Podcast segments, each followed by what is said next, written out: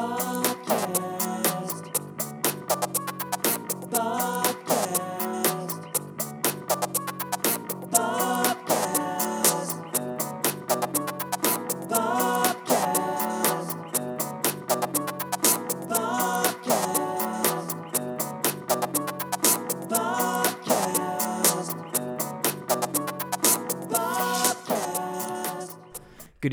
and gentlemen. Welcome to another episode of Bobcast. With you, as always, is Bob, live in the lounge, staring at the Ouija board.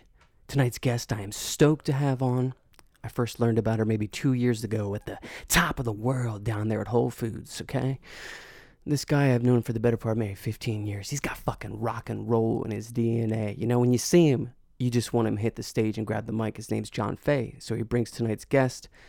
And then eventually I see her get up on stage with him at the World Cafe Live. And then I become elated to know that she's got her own band, and that's called Grrl Friday.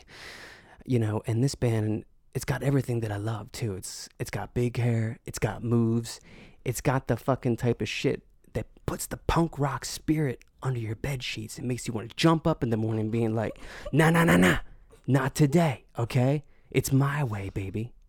With that being said, please welcome Sarah E. Friday to the lounge. so thanks so much for coming. Uh, like I said, the the way that you when you get up on stage and you use the mic, you know, and you're in front of the crowd, you know, you transport yourself because you're sitting across from me now in this lounge. But when you're up on stage, what are you thinking? What's going through your mind? You got any pre-show rituals? You got anything that's gotta happen? You know what I mean? Like you're like, I gotta make this right. I don't know. It, I you know marijuana first Okay.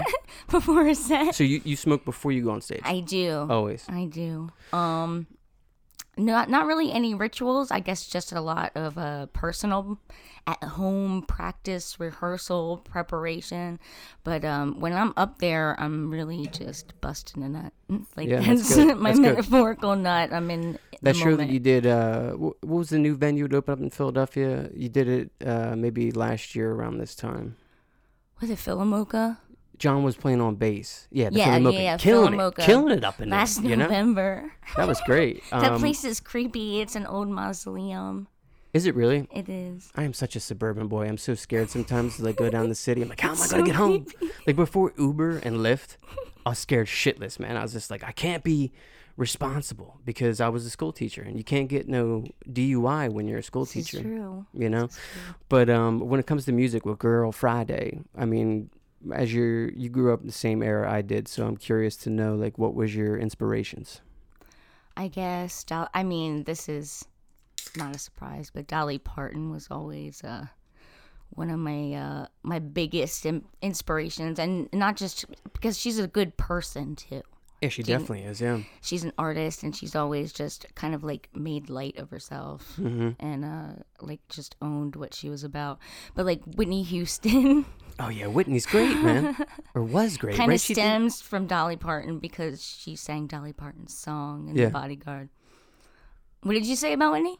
Is Whitney? Whitney's dead, right? She is. Dude, May that's she so rest in terrible peace. to, to just find out again here at age 39 that Whitney Houston's dead. You know? She is. That's Made, a did you ever sad see like somebody on Facebook be like, uh, "Hey, uh, so and so Whitney Houston died today," and like someone's like, "She died in this year. You're Oh my wrong." Have you ever seen? Have you seen this yet on social media? I don't think so. So on social media now, people are they're, Late. they're, they're it's almost like a reverse death troll. I'll call it. They're late to the party. They see the post, they share it to their page, and then may- maybe five minutes is the algorithm amount of time that somebody's like, "Nope, they're dead already." You know. But anyway, I'm laughing. It's eh, it's interesting. Eh, seriously though, and it's like that's what's going on in our world right now, ladies and gentlemen, is, bec- is, is that we are trolling each other with technology. Mm-hmm. You're listening to this podcast most likely on a techno- technological device, but we are definitely trolling each other. There's all these studies about it, and I'm kind of stoked that I'm young enough to like you know see the rise and then the the fall. and in an, such an automatic way. Yeah, We, you know what I mean? Like ho- mm-hmm. I'm guilty of it too. It's like you just sit there and Here scroll and scroll and scroll and scroll and scroll mm-hmm. and scroll and scroll. and like and scroll and angry mm-hmm. angry comment comment like Uh, like get- get. scroll scroll Scroll you know with me. Scroll with me and make me believe that Whitney But- Houston is not dead tonight. on the Bobcast. You know, I mean, it is wild though that we have to communicate to our artistic needs to people through the internet with Grrl Friday, with the Bobcast, with whatever you're doing. You know, hey, will you come? You might be interested in coming. Are you going? Hit that going button. How about back in the day in the '90s? Was like, Bob's Here's a gonna- flyer. fucking Bob's here. Didn't know, you know. But I miss putting up flyers, Grrl Friday. Did you ever put up flyers? I didn't. Oh man. Maybe for lost pets and such, Yeah. but not for like promoting any kind Is that a of- band name? Lost Pets? Maybe it is now. Boom. Keith DeAngelis, if you're listening to this, he's my lawyer right now in the entertainment field. Book that one, all right? Put that one into the list of names we got. Next up tonight, Lost Pets. And make sure you get the one with the Z too at the end. You Seriously, you know what I'm saying? Don't play me for no fool. so Dolly Parton, I loved. What was the movie she was in with uh with Burt Reynolds? The best little whorehouse in Yeah, Texas. yeah. I remember seeing that as a kid, like on HBO, because my parents got HBO, and I guess home box office was the introduction for me to the real world. I guess the one that really exists, this fictional plane of existence. But uh, that movie, I remember like two things: one, that Dolly Parton seemed to be a very nice person, and that Burt had a wonderful mustache. And all men, Magnificent mustache. all men should be reveled by their mustaches. I'm glad I got that line right and pluralized mustache here on the Bobcast. well done. Well done. Um, like that's interesting because, like, you know, you definitely have their spirit on stage, but I also t- sense a little bit of punk rock coming from you. You know, like deep down at the core of you is like this, uh, you know, this little bit of I just wanted to jump around Mm-hmm. and dance and stuff. Like I don't know. I guess I assume that every like girl does want to just jump around and dance, and then I think everybody does, but they just need to be pushed to do it. right, You know? right, or or pushed not to do it, or told that they can't do it. Yeah. Why is that? In why my is case, so? Mhm. when you tell me I can't, um, that's like I'm gonna do Oh, it. it's the worst when somebody tells you you can't do it. now I have to. Can't sit here. You know, Can't it's like sit what, here, dude? Forrest. taken. we watched Castaway last night. Wilson. I mean, so you know, last night I was feeling it. Okay, I hadn't seen Wilson Lost at Sea in a while, and um, I was pretty emotional about that because Did you need a tissue? I definitely nah. I I just like I like when I, like I cry where it's like a well in the eye. It like goes Oh, you around get the, like, the like, the little outside. yeah, crocodile like the outside. You Yeah. know, like infused with like the THC. It's like boom. You know, but um. Yeah, so like that's that, when I was like thinking about questions tonight. I never thought that you would say Dolly Parton and Whitney because that's definitely what I see now. Is like you, you are walk, using that stage like somebody would straight out of the Bodyguard or you know Because it's a show. It's a yeah, it's a show, right? right? So many bands get up there and they just stand there. Yeah. What are you doing? It's boring. What are you doing? I get bored. What's the dude's name in your band? It's got that glorious hair. Oh, so oh, that's Joey DiTullio. Yo, is that natural? Yes, one hundred percent natural. Could we devote a little bit of time to talking about that hair? Because I've never seen anything like that in the one nine four two eight. I'd like to get him on the show. He. Oh, well, you- we're gonna have to hook that up. Yes, the hair is an entity of its own. Um, not only on stage but in the real world. Mm-hmm. I've been in many instances hanging out with him, and like just people will come up to him and be like, Can I get "Is a that picture? real? Oh, really? Is that real? That's beautiful hair." You know, it's got its, What he it's got a life of its own. He's all, you know, he always explains to them, and you know, my mama gave it to me. It's real. It's Yeah, not store bought or anything or permed. that's good. He owns it too, and he's a good guitar He player. does. He, matches your style. Mm. He is a precious man. He is one of my one of my best friends. He's also my producer. Oh, and my, okay. and my engineer, and he Mm-hmm. he pretty much puts together my songs. I write them in my head. I don't play guitar. Nice. So I'm of the same kin, okay? I'm an artist, not a musician. Somebody's like, "Yo, Bob, you want to jam?" I get cold sweats. I'm like, ah, I don't know about jamming, man. I don't know about no one four five. Okay, can we go do something else? But I get that. It's good to have somebody who's mu- mm-hmm. like a classic musician. Mm-hmm. Judah Kim in the band that I was just in was like that. He was a, a fantastic, you know, song structure writer, and I'm just like, I'll apply my thing to what you you write for me, mm. and I loved it, you know.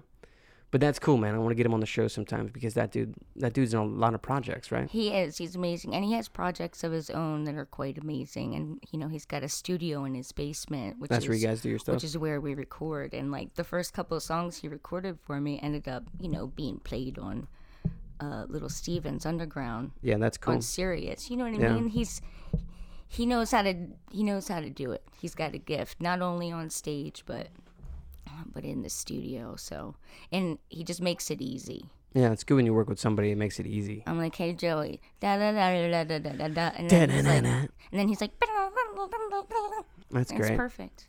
So, what was the like the first band that you ever were in? This one, This I mean, one. I sung backup vocals in uh, John Fay and those Medlin Yeah. kids, hmm but this is Did we play a show together? I think the Downtown Harvest played a show with the Medlin kids. Maybe it was when Ike was on its way out. no. I played the show where Brett Talley had the the Heath Ledger Joker shirt. you know what I'm talking about? I that was I think that was before Yeah. I was hanging around. I, I was really uh, fortunate to be uh, in the presence of uh, those guys, you know, uh, especially uh, Icy J. First time I met him up at the Ardmore Music Hall, you know, and I was like, "My name's B.O.B." He's like, "I'm ICJ. Never forget that, bro. I'm waiting on that book. Can't wait. But yeah, that's interesting. That um, because I so you were in band in school. I was. Uh, That's what that would be my first band was, you know, Mm-hmm. orchestra, Would you play? clarinet. Do you still play it? I don't have one, but I could. Yeah. Saxophone. That's an interesting Well. answer. I don't have one, but I could. Mm-hmm. Not many too too many different things you could say, but you know, with musical instruments. I played clarinet for like 15 years. Oh wow, I still play the recorder. I have a couple of oh, recorders recorders, are fun. My son's got some. Yeah, it's great when you hear like the same note over and over and over and over and over. You know. teach him Mary Had a Little Lamb. Now he plays drums. Nice. He's a little drummer. My son plays drums as well. Hey, how old's your son? 12. What's his name? Chase. Nice. What's up, Chase? Hey. Um, I used to teach uh, fourth grade, so he's like what going to sixth grade? He's, About. he'll be going into seventh grade. Okay, cool. Um, that's a good fun time. It is. Like right before, you know. Before all- they're like, oh, Well, they just completely ch- you, you, every boy changes. You know, I think we were talking about this last week. It's very interesting too, and I'll ask the female perspective on this. Wh- Why did God, whoever create us, be like, yo, you only get maybe 12, 13 years of pure innocence before it all goes away? Why can't we have like 22? You know, like you don't, hit, don't work like that. Oh my god, it'd be it'd be so great if I could just be like not not doing this one and just go to 23 years old and never become a man. I think girls would. Uh, I mean, like That was the most awkward age for it me. is, but what if you never hit it? I'm saying, like you never hit puberty. You just were a child for a longer period of time in your life. So like your whole life. You don't you know think that- you would get restless Ah, in some don't way? see- I don't. Maybe now because of technology. But if I could have extended, like if I could have been born in 70 instead of not 80 and been a kid for 20 years, it'd have been the best. And I feel like the I feel like the uh, technology these days actually makes it shorter, Yeah. like even shorter than it was. You know Yeah, I it really does. Access to so much information. Could you imagine that age having that much access to things Yeah, it's really Ah, that's the to? worst, right? Like, and, and, like no, pa- like parents who don't know how to put restrictions, like on their phones or tablet devices, it's just a mess, and it gets like so cumbersome for uh, the future because the technology is just going to get more and more and more crazy, you know. And you know, we're just gonna have to watch it, you know. But I'm, I'm, gonna put on my tinfoil hat real quick. yeah, right. Signs. I believe in signs. I've been looking for aliens for 39 years. Oh my god. Never seen concrete proof. I might have seen something once at Dunkin' Donuts and Plymouth Meeting that somebody else at the 309 Cinema saw, but it was just this green flash. I have no idea if it's real, but I mean, I, I'm somebody who'd be interested in that. I'd be like, okay, can you so show me? I've seen I've seen some suspect things, Yeah. but I always chalked it up to. So I grew up um, in Cumberland County, New Jersey, but right on the Delaware Bay. Okay, that So- sounds scary. Is it scary? You gonna scare me? Um, I'm not that scary. I loved it. All right, go It tell was- me. But we had like 17 acres. Half of it was marsh. But was, we would go down to the Delaware Bay to hang out at night, and you know, smoke joints and such, Mm-hmm. or just I don't know, be free on the beach because it was very private. But we would be sitting there, and you would hear what I know now is drones. Oh but wow. ac- right across the bay was Dover Air Force Base. So I always chalked it up to them doing some kind of Mm, wow. training or something because they I know they did that in the past with airplanes. But that's what I always chalked it up to was the was the government. Yeah, it's such a boring answer. You know, I don't want it to be the government, but I don't. You know, I don't understand why would they wouldn't contact us. You know, why can't I don't we, you really know? want I don't know if I'm I want that kind of knowledge. Yeah, but what if they were like cool to hang out with? You know, What they- if? What if is the every big- time we think about these guys? That's we- what gets me is the what if. yeah, it Like, is. ah, but what if they just want to eat your brain? Yeah, like Mars Attacks. What if you're Um, like a what if you're like a delicacy where they come from and they're gonna like Or what if I just want to like sit and watch TV and smoke a joint with you? that would be really nice. You know, everyone paints him so badly. What if they're just like, "Do you want us over here or what?" What if they have a cooler way to ingest marijuana? Yeah. What could- if? Oh my God, they you came. could like spray each other with like these No. laser rays, and then the- you're forget the instantly. late, just touch. You could just walk up to somebody and be like, "Here's 80, 80 CBD, 20 THC on your fingertips," and that's it. You're just in. But no, they're always painting a bad picture, and I'm going to stop that on the Bobcast. Let's paint them the correct way as our friends. It'd be nice. I mean, alien, sour alien. What's it? Sour alien. Sour alien. sour alien OG Kush. They invented that. That's right. That's what they planted. They brought the that. seed for. They came down real quick. They're like, "Look, Oh. we've only got a little bit of time here. We're gonna have to put this here, here, and here, and everybody's gonna grow it then." But yeah, Or What a- they flicked their roots out of the UFO in uh, Southeast Asia. oh my god, yeah, and it was just like like an accident. Yeah. What did you do? Oh my god. But yeah, I mean, I don't think it's possible, but I mean like that ghosts what's your stance on ghosts? I mean, Seen one? I've never seen. I've only felt. I seen one and I I'm tired of like uh hiding in the dark about it. Okay. I saw one at the school. I believe you. historical pro- I've never told anybody. Bobcast listeners never heard this before. Let's hear it.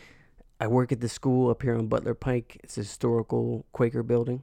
I worked there for a few years. In my last year, as I was like letting the kids into the classroom, you know, they were trickling in. We have two bathrooms. We had one in the classroom. We had one in the hallway, and the one in the hallway was for faculty, but sometimes kids would use it if it got too busy, right? So it's like seven fifty-five a.m. and my mind's not working yet. You know, coffee's starting to you know simmer. And like I'm getting the kids in, and I open the bathroom door, and as I open the bathroom door against the wall, with her hand reaching towards the paper towels, was this this little girl, and her hair was like bluish and like sweaty, and she had like one of those old fashioned colonial gear things on, and immediately when I saw this, I was like, "Oh, excuse me," and then literally it froze, th- thought to myself, "Wh- what the fuck just and i looked not there. And i couldn't be like to the first graders like hey you know um i just saw a ghost in the fucking bathroom. You know but uh i did tell some of the coworkers and then it spread later to other faculty members and then somebody from pre-k said bob come to the classroom I want to show you something. It was a drawing from one of the students in pre-k of the girl i saw in the bathroom and she said that she saw him there so now Okay, I brought two things into the fold now: aliens and ghosts. And ghosts. I've seen one, but not the other. So what does that make me? Insane or closer to the truth? I think that like uh, ghosts are just they're like residual like memories that don't go away, Exactly. and they're not even they're not even harmful. They're just there, and like they're like this is like crack of the dimension you can see sometimes. It's almost like they're stuck in a repetitious Yeah, uh, energy being, and like yeah, they can't get out of that loop. especially if something traumatic happened. So it did, What I, I, I, I researched it, and I well, I didn't research it. Somebody the you know I asked around, and somebody told me that when they were building the wall, the school was built in 1780, but then when they built a wall in like 1797 around the facility, and the wall fell on a girl that was playing, and uh, I think that that's the girl that I saw, and um, yeah, it definitely changed me. It changed me. You know, it was weird too. Like I waited my whole life to see a ghost, but I didn't see a ghost until I was a father, and it was the weirdest thing. You know, because you, you when you think about it when you're a kid, you think like, oh shit, it's ghosts. Nah, not when you're an adult and you have responsibilities. You're like, wait a minute. Now it's one more thing that you have to protect Exactly. your child Oh against. God. one more possibility. And that possibility in and of itself is already mind blowing to yourself. Now you have to protect the people you love from it. And you can't. It's enormous responsibility. But I mean, my son likes the uh, the Ghostbusters uh, female version. Have you ever seen it? I haven't. My God, he puts he's a Ghostbusters, Dad. and uh, I've seen it now maybe five times, and I'm I'm starting to really enjoy it. Uh, But I've um, seen it five in hindsight too sometimes like you know the worst thing too about technology as a parent like when you have like a young three year old like you ha- you have no choice in certain situations to hand them the phone. Busy fire. to watch blippy do you know who blippy is? Everybody google blippy right now okay? And listen to his voice and then imagine trying to go to bed at night Is you know it, what i mean Is it like I only let him listen to Blippy in situations like if I gotta go to the bank to handle something, and he's like, "No, Dad, I want to go." And I'm big- like, "Buddy, I gotta use math." Blippy is the big guns. And as soon as I say, "You want to watch Blippy?" He's like, "Yes, Dad." Here I am, and it's so bad that I do it, and I I'm confessing that I am part of that um, digital guilty. babysitting world that's out there. We're all guilty. But um, yeah, he likes ghosts, and he's very curious about it. And uh, we were watching Castaway last night, like I said, like 20 minutes ago, and um, I, I came in from the back room, and they were watching the scene where Tom Hanks is uh, pulling Albert's body into the the early grave, you know, and like my son's watching it, and, he, and like Tyler's like. "De- Dead, and I'm like, oh man, what do we do? Does he have to know this right now? You know, hence my case in point let uh, adolescence and childhood last 22 years. Change it, it up. change it up god. But- or send the aliens and allow them to make this happen. Because then we're talking. You know we've got something something serious going on with these guys. But um Let's make a deal, what, what, what was it that uh we smoked Oh, it was blueberry headband and sour blueberry. yeah this this is uh The fruit salad. I, I'm gonna have to listen back to this playback because uh, some of the stuff we've come up with so far is uh, definitely. I guess you couldn't achieve this kind of level of thinking under you know unmedicated um, circumstances. How long have you had your card? Um, since since May of last year, actually. Nice. I up- think I'm only like three months into it, and uh, my life has changed. Mhm. You know, it's a lot of uh, it's a lot of uh, trial and error in the beginning, that it is. especially with the products that are available. the whole process of getting the the card here in Pennsylvania, you know, you have to have 17 pre-existing conditions to qualify. One of the seventeen. One of the 17, yeah. You don't have to have all Did I, did I say 17? All 17 Can you imagine? There'd be like two people in the lobby to get in.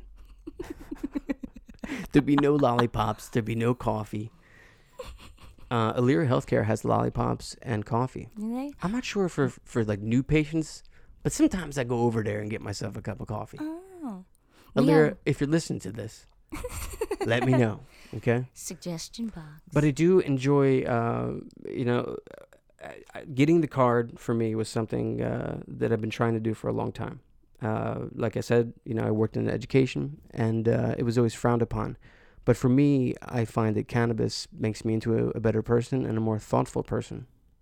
a more patient person. Oh my God. a more motivated person, a more creative person, a Mhm. more tolerant person, A more a more tolerable person. and it's also like sometimes like marijuana excuse, you know marijuana is a name that was given to it to take away from its uh, dexterity of just calling it cannabis are you aware about that like, exactly. every- yeah. Yes. Yes. so i mean like it's weird how there's different names for it you know weed you know Mhm. and like when we grew up in the 80s it was presented as it, this is the gateway to the end of your life you're gonna be in the alley with leonardo dicaprio mark Wahlberg right. And just for. doing yeah, sucking dick for H, you know. And Mhm. uh, it wasn't that way for me. And uh, for the longest time, I felt ashamed.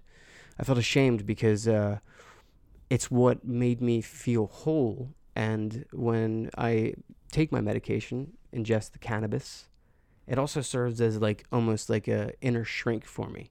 It can tell me everything I've done wrong immediately, make me reflect on it, and then make me Immediately. yeah, and then course change it, or at least offer up an apology to myself, but to the person that I did done it to, or you know, something like that. You know, and uh, I, I never felt that way drinking.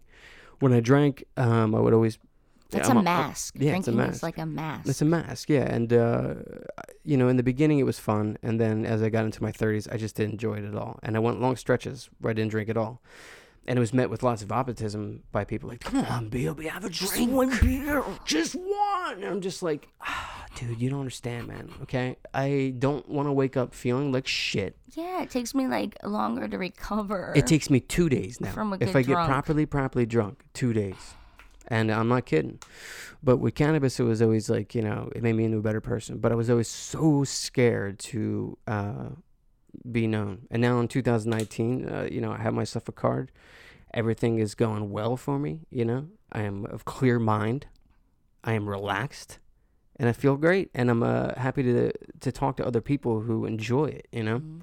And there's like there's like you know I lived out in Los Angeles in 2004, and there was just a green cross, like that you would see. You would drive by it and be like, "Oh my God, there's no way that that exists."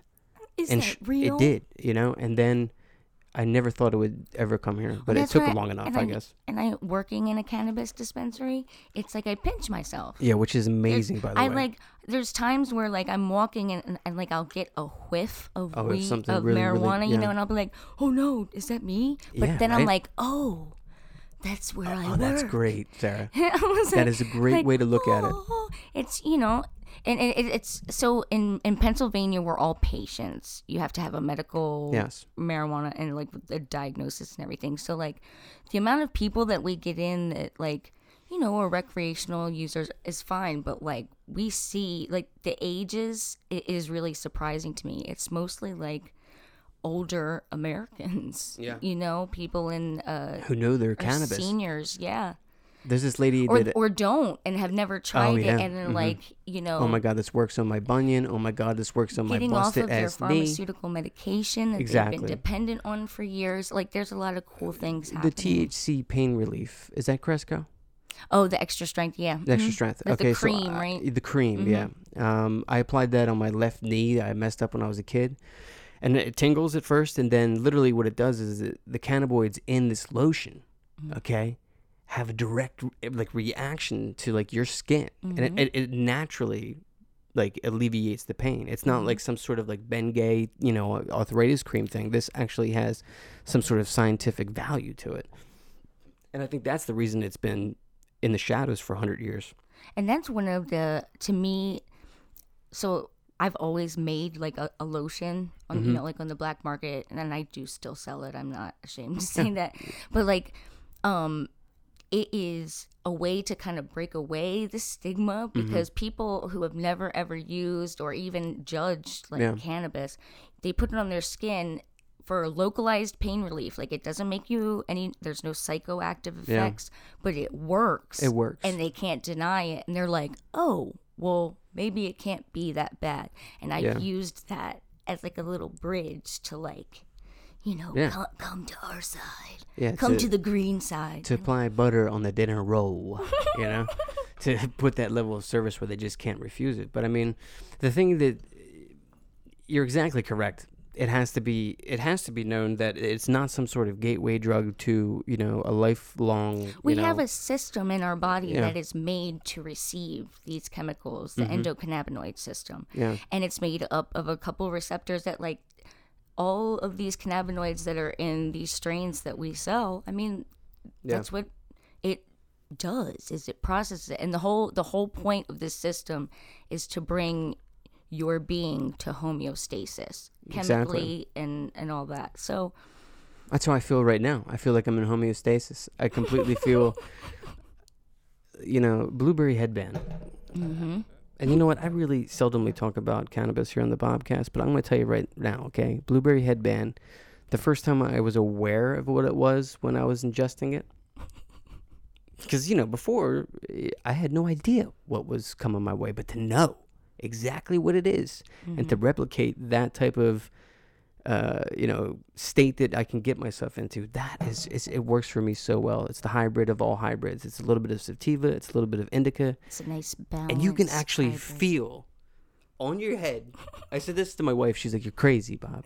You've you've lost it." I was like, "I feel like I got a headband on. Okay, I really do." It might be the myrcene. Oh yeah, it could be. Tell me about that. Well, myrcene's one of the uh, muscle relaxer terpenes. Mm-hmm. It's antispasmodic. That's one of my favorite, which What's is why. my? You know, I was gonna bring my book and I forgot. But wh- what's the one? It's spelled L I N O O something L. Oh, linalool. Yeah, yeah. What's that one do? It's it's um. That's me, I think. it's the active terpene in lavender. yeah. See, I love uh, lavender. Uh, what do I do at home? God, I got dad brain right now, which is an excuse for just going completely blank. Yeah. With the essential oil. yeah, essential oils. Thank you. Yeah, I enjoy that. I Do like you lavender. have a water pipe at home? I used to. Oh, I was gonna say you to. could put a drop of lavender in the water, Oh, that'd be a good idea. and when you take a hit, it you get a little. I used to have them, but you know the problems with them is they're just a pain in the ass. to clean. especially when you have youngers, yeah, yeah. littles. Yeah. So everything now is just kind of like um, CO2 or distillate or, you know, Mhm. the occasional flower on the, you know, the weekend or something like that. Or- or- Exactly. or That's turned we into really my glass it. of wine. Yeah. Is the you know what I mean? Exactly, Like rolling yeah. up a, a joint. Exactly. Yeah. The joint that I vaporize. yeah. Yeah. I vaporize. Okay. I mean, like, uh, first off, the laws are so ridiculous. no, okay. I smoke a joint. Just today joint. in Denver, they decriminalized mushrooms. They didn't Psilocybin legalize. mushrooms. So they didn't legalize it, but they decriminalized it. So it means that you can get caught with that shit, and they'll be like, ah, whatever, They're man. not hey, man, anybody. have a great trip, man. Hey, you know. But uh, the fact that we exist in a world like that, where you can take psilocybin, oh my god, because you know but what? then, I, in, but then in the same country, like let's say Mm-hmm. Louisiana, there's people still going to prison for marijuana yeah. for like years. In some know what I'm countries saying? too, I believe you can get like you know, In the uh, same yeah. country that we're living in, it's a mess. It's a real it mess. is a mess, and that's, you know, that's the most frustrating part of all of this. it is very frustrating that um, I think that Switzerland did it once where they just legalized everything and got everybody the help they needed, and then everybody got clean straight. They're like, you know, Because it cuts out a lot of the black market Look, bull yeah, crap. people like you know uh, The- the- going to free needle clinics. It's just it's crazy what ever, how the world revolves around this stuff. But I mean, if cannabis was available first instead of these harsh drugs, perhaps then they'd be able to stay in a state where they could you know get over like whatever they're going through. And you know, like PTSD. I mean, PTSD. There's so many different variations of this. You know, you could have something bad happen to you. Uh, in my case in point, I got into a few accidents. Um, I lost a tooth in fourth grade, and I was 10 years old, and it, it affected me. I can't even go to the dentist without having like a straight panic attack. Okay, the dentist to me is like going into the seventh seal of hell, and Willy Wonka's there, and he's like, "Yo, Bob," and, it's funny because my uh, dentist doctor, S- uh, what's his name, Doctor Rogan, Seth Rogen, no. Doctor Rosen, excuse me, not Seth Rogen. Dr. Rosen here in uh, Conshohocken, PA, he actually looks like Willy Wonka. And if you have him as a dentist, please let me know. But um, he looks like uh, what's his name? Gene. Uh, Gene, ha- not Hackman, Gene Wilder. Gene Wilder. I was gonna say Hackman. Whatever happened to like, "Ah, Hackman? Oh, he retired, right? I think he's he's done, but he was a great actor. That Mm-hmm. voice of his was awesome.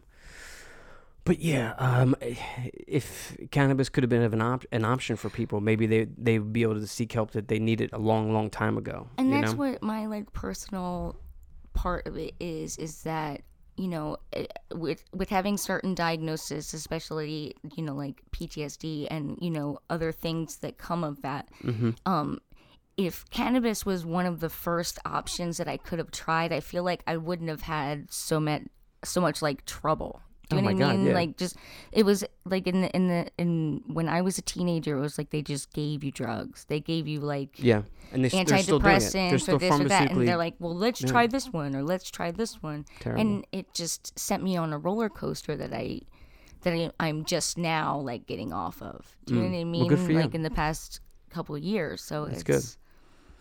Well, it's good that you know uh, you're you're aware of like what this this wonder. I mean, it, like it, the fact that it's something that grows in the earth, for God's sake, you know, you, and you, it you creates hear that back jobs, in the day. Jobs. It creates revenue. It creates everything you, what I need in life. You could produce food, butter. You know, what I mean, everything can come from this. but I'm glad to be a part of it at the forefront, and I'm glad I got my card because it's like I've met so many people and had conversations with people in the lobbies or in the you know the actual you know setting, and they're they're great. You know, Mhm. people you would never expect, like you were saying, like older people. Like I chat with lots of senior citizens. Everybody. Yeah. I mean, it's so surprising. This one It's- lady at my uh, dispensary, she she she's like, and I'll take a gram of this, and I'll take a gram of this, and this white widow, and this, grandmas and this, come in and for this, and this, and just like she's got like grams, like just stacked, you know. And that's the the amazing thing too is like you you can find the right medication for you at leisure too because it's all gonna do the same thing in general. Is like the two two different types of marijuana now are becoming more popularized so people understand. I guess it's kind. I mean, the way you could explain it to the you know, it's like not regular tobacco and menthol. It's do you want to be energized or you want to be chill or do you want to be in the middle? You got three things. What types of things do you like in life? And the other part is, is like everybody's chemistry is a little different. So something Mm-hmm. that might work one way for me might not work Exactly. another way for I've somebody else. So it's like basically we're like helping guide people The right way. Exactly. It's all about like keeping track of what you use, and I don't. It's because a lot of these, a lot of these uh, illnesses, you don't medicate the same way every day. Do you know what I mean? Like Yeah, you need. it's a good it- point. Yeah, the variations of like, what you're going through. with a lot of things it's like and that's what i try to encourage and empower like the patients that i see is that you know you have to do what works for you Mm-hmm. and you have to listen to yourself and and those kinds of things but i don't know we all have this great thing we can go in and get the strains but like this state really needs to decriminalize yeah, without doubt. And New Jersey federally now. Mm-hmm. they need to decriminalize so we can stop arresting people Yeah, of course. It's especially marginalized people. It's the way it's always been, and we're making a lot of money off of something that a lot of people are still in jail for. Sorry, I had to go. No, we've there. talked about this I had to go there at least once. I've talked about um, um episode with JG Demon and a few back. We talked about Bill Clinton, how he incarcerated all the African Americans in the beginning of the '90s for like small drug violations, and now you got like Kim Kardashian and Kanye West straight saving people, which I love seeing that in the news. You know, Mm-hmm. like they kind of like I saw a picture of Kanye and Kim, and they're like in this dude's house that's been in jail for 20 years with his family. I'm like, that's cool, you know. Kanye's crazy as hell, but he still does shit like that. So good on them. You know what I mean? Mhm. Getting people out of jail. Like I can't imagine the amount of Irish fucking rage I would have for going to jail for something I didn't do. exactly, you know? and it happens all the time. It'd be the worst. It happens all the time, You know? and fucked up because it's kind of like medical care in this country. If you don't have money, Mm-hmm. then it's basically a luxury. You know what I mean? So yeah, the Pennsylvania laws, uh, you know, state law and federal law, eh, they're two different things, which is insane. If you explain Mm-hmm. that to a seven-year-old, they'd be like, "What Yeah, it's really the hell did he just say? No way." You know, and like it doesn't make any sense. And that's when I was living in Los Angeles, 2004. That's what was going on. The Green Crosses were getting raided by the feds. Mm-hmm. Feds were clearing out all the cannabis, and then they were like, "Sorry," and then like the stores would just reload and then resell and then get raided again and just take the loss, which is insane. Which gives me a really good idea. That would be a fucking killer movie, wouldn't it? It would. That'd be killer. It would. We'll start tonight. but um, yeah, there's no edibles right now in Pennsylvania. How do you feel about that? Well, Is it so there's not edibles and there's not candy stuff like like if that's what you're talking about. Yes, because you know the children. Yeah. Um, which is understandable, but we have plenty of products that can be used in the same manner. You just have to either put a little elbow grease in, Mm-hmm. but most of the stuff is already like pre-done for you. Like the we have like I don't know if you've ever seen like the syringes, distillate Yeah. Mm-hmm. syringes. So those are already activated. You could you know ingest them orally. Yes. and then um, the RSO, that's an edible substance. The Buddha. It's yeah, it's Um, the sticky green tar-like substance. I have I have tried um, some of uh, you know as the kids call it dabs, and uh, you know anytime I did it, it was great. But you know Oh, these you aren't smokables. These are actually like syringes that are are activated for Oh, yeah, I've done that too as oral well. consumption. I've done that as well, and they're um, No dabbing RSO kids. Okay? yeah, it's terrible. Don't. It's terrible. not, Don't it- dab. That's not what you do. And this is from somebody. Do you want to plug your shop? Are you allowed to plug your shop? Oh yeah, uh, I work at Restore Integrative Wellness Center, and that's in Elkins Park, uh, Pennsylvania. what If you got a card, come get some scientific yeah, advice. if you have your medical marijuana card, come on in. Yeah, we give really good discounts. yeah, it's really we it's do. really good. It- the seniors get a discount if you're on uh, Social Security or um, actually the SNAP program. It's 15% off of every order. oh wow, And um, veterans, veterans get 20% of, off every order. that's the best. You know, if you got if you got like PTSD from a war or something like that, get yourself some medical marijuana. It's gonna make everything at least better, or you can find your way to becoming better, and not take pharmaceutical drugs because Mhm. you know. I, I was prescribed uh, Alprazolam for the longest time. I had to travel, I think, to Mexico uh, for a vacation, and for some reason, I was just straight bugging. As I mentioned, accidents. I was in several when I was a teenager. Messed up my knee, and I was just like straight panicking. I was like, I can't bring my, you know, I can't bring my illegal cannabis at home. Mm. I can't bring my stuff. I'm a mess. I'm moody. And then, you know, they put me on uh, Xanax. And, uh, you know, I took that for a, like a maybe like two, three year period where anytime that I would have like some sort of like panic attack that's coming my way, or I felt like I was going to have one, I would take like a half. I would never like take a whole. Sometimes I would. I'm not to fucking lie.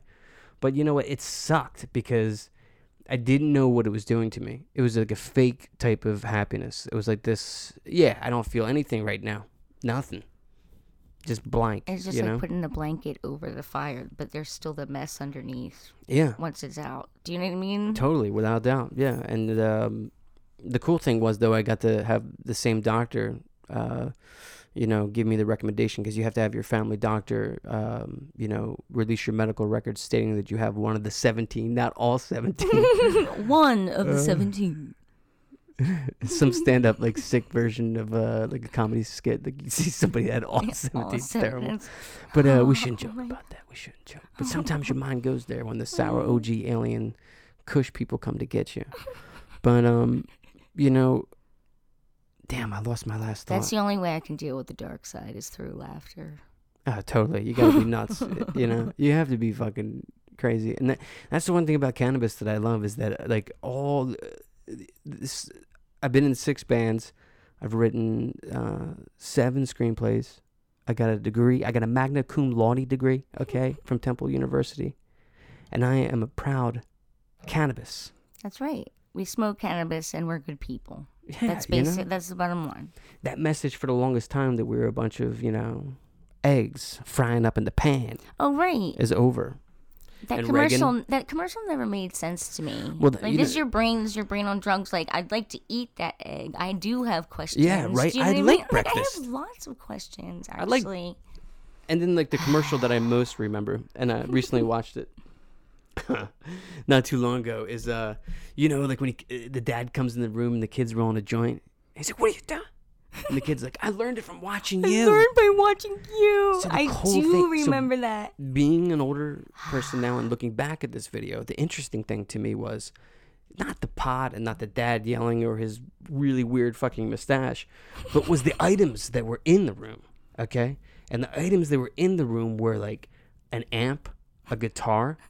Do you see where I'm going with this? Yes. Okay, so I'm looking a little bit deeper into this commercial that affected so many people, and it basically says, if you play guitar, you're gonna smoke pot. There you are. That was probably what 1986, so that was superimposed into my mind from age six to age, I guess 15 was the first time I I smoked. Uh, yeah, 15, I think. I smoked, and uh, the basement of um, this guy's. My f- best friend Drew had these na- neighbors, and they were straight up Buddhist like hippies, and their kids' names were Zen and Opa. And we smoked in their little basement. Cha- it actually had like you see this like uh, archway type thing here. It had like an entrance like that into this basement room where there's like all these musical instruments. Nice. Okay, so the commercial fucking worked, man. The, the cannabis and the musical instruments brought me together. Mm-hmm. man, that's So see, you is- learned this by is- watching it. Yeah, and I'm just really I, I'm coming to this understanding here tonight, and this is why I love the Bobcast because it's like therapy for me. I haven't really thought of that ever. There was instruments the first time I got high, and there was a digital delay reverb pedal. Oh my and for the musicians out there, you know what I'm talking about. It's the uh, the boss level one, the gray one, where you can fuck with the you know the channel settings and get like you know some crazy shit. So I was immediately hooked. You know, I was immediately like, please God, let me feel this way every day. I just want to create. I just want to talk. I want to write. You know, it was like this like whole other right side of my mind. Like it just I it opened up this other doorway. You know, and that's why you know I think that some people need that. I agree. You know, because they've And- never had it. And on the other side of that, some people don't. there are some people who it just does not No, it's like, oh my God, work well they're with. the devil. They're You're smoking. so weird.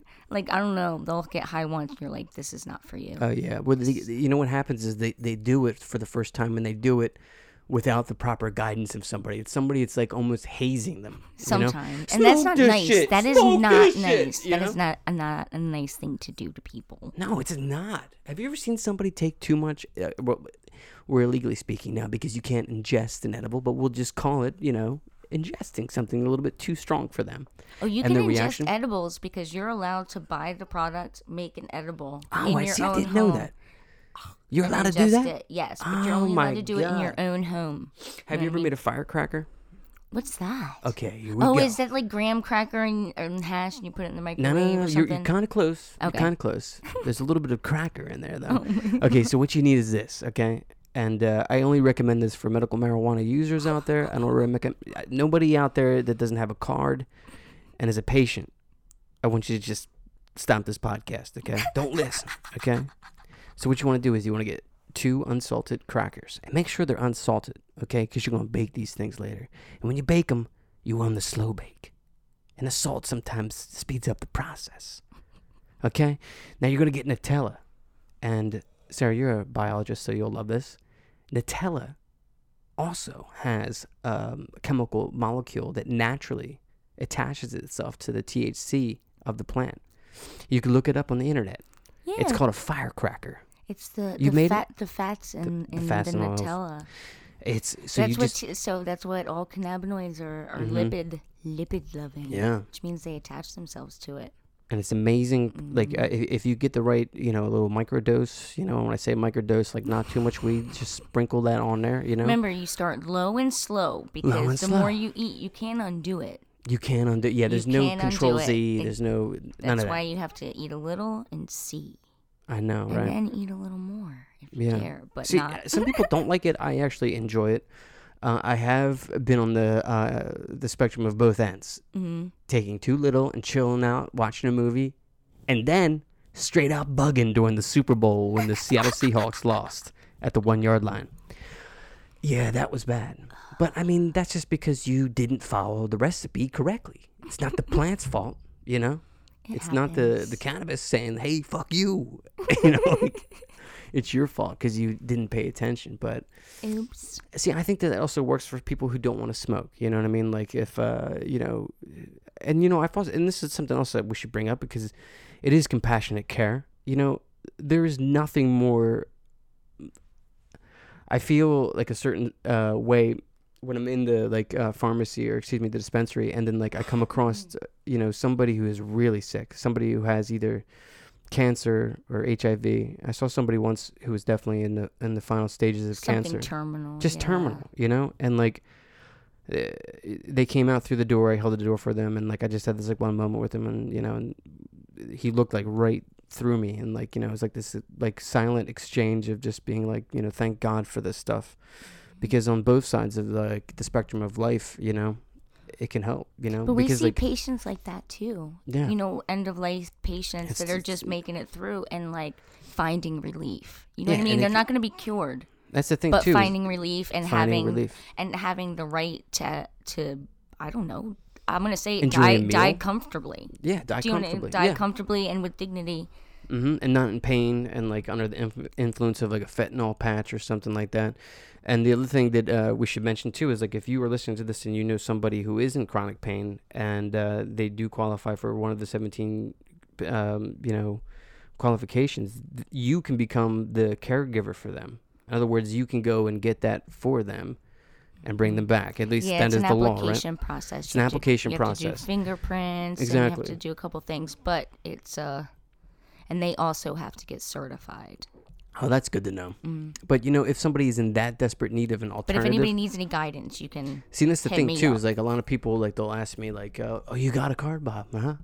It's easy to get, right?" I'm like, "No, it took a little bit of work. You got to find the right thing." But then everything evened out, where you know, it, it, the, the the application charge had changed. But I mean, that's always expected because it's like this like climb to the top of the ta- you know everyone's trying to figure out their way with this so i think it like what you were saying the answer really is to make it completely legalized you know and you know uh, for adults for adults for consumption you know and we can make things happen you know and like i've been reading these articles about uh, uh, younger kids becoming more tolerant of their parents using cannabis Mhm. and i think that's Because great what's the difference between like Them I- drunk out of their fucking exactly mind. drinking So- beers at the barbecue? Like, yeah you know what? not paying attention to their kid. Let me tell you something, Sarah. Okay, I smoke a little bit of this uh, rhythm balance stuff, right? I am making believe with my son like it is 1983 again, Exactly. and I'm playing with his toys, and we're like setting up scenarios, and uh, my phone is you know away, and uh, my mind is just focused into his life. I feel like it makes me into a better dad because It allows you to tap into frequencies. Yes. Do you know what I'm saying? The Without ones that you need to, uh, the ones that you need to, and it's like I Mm-hmm. know that sounds like some hippie shit, but I don't care. like because I mean, is I because there's a whole science behind it that I can explain, but like in my own experience is that it brings you where you need to be. Oh, yeah, as long as you use it appropriately. I did a paper in uh, college for this world religions class on Rastafarianism, and uh, you know I had super long hair. You know, what I mean, I would wear like Birkenstocks to like um, the classes. I was a total fucking hippie. So like when I got up there, like here we go. But I knew my shit, man. Did I the knew about stink? yeah. I was you know I was part of that club too. Uh, that Stinky Burke. You know, with Stinky smell- Burks, it was like this. Like if you took your shoes off, you were fucked for the rest of the night. Everybody knew. Everybody knew that you were the fucking joke in the room, and everybody's like, no. But um, yeah, that's that's interesting. I forgot about that smell. Thank you for bringing that And back. patchouli, right? What's the uh? There's one that affects like send send the smell and stuff like that, right? Too not the linalool, but the what does it do? I wish I had my chart, man. I got this great chart that explains every little bit that goes into this cannabis that makes you feel a certain way. Pine. And I've never had that, you know, like education. Pine or, or. I think that's it. Or uline. There's, But so, there's so many. many cool. I mean, first off, they got great names. It, it sounds like you're like you know from planet Avatar. Exactly. yeah. but, um, limonene, yeah, that's it. pinene, Myrcene. myrcene. But yeah, I love that that exists and people can, you know, find out more, you know, because it will change your life, you know. You have no choice. You have to surrender to it, you know. like it, it just becomes something much better. And you know, if you like drinking, that's your thing. You like craft brew, great. Okay, I don't want you It to is change. delicious. It is delicious, Mm-hmm. and I I like to put a couple back, but Exactly. Like, don't fret on me, because I enjoy it a little bit. And you know what's one thing too, Sarah, that like uh, it's hard for me too. I'm like super um, aware of my actions, you know, and like when I say, and I have some friends who are in recovery. And if some of my friends are listening to this who are in recovery, I want you to know I'm still I'm still Bob, okay? I am never going to cross that boundary and make somebody uncomfortable. Okay, this is for me. It doesn't work for everybody else, but please be open mind minded to it. Everybody, don't like you know look at it like it's this like beast, and this like you know vampire that has to be slayed. And uh, for people who are in recovery, I want you to know too. Like I respect that. I respect your sobriety because I think it's very um, you know, it's worthy of a good life. You've done something right. You know what I'm saying? I have a lot of friends in that twelve step life Yeah. So I mean, like, if that works for you, that's awesome. and you know. family. Yeah, I think that.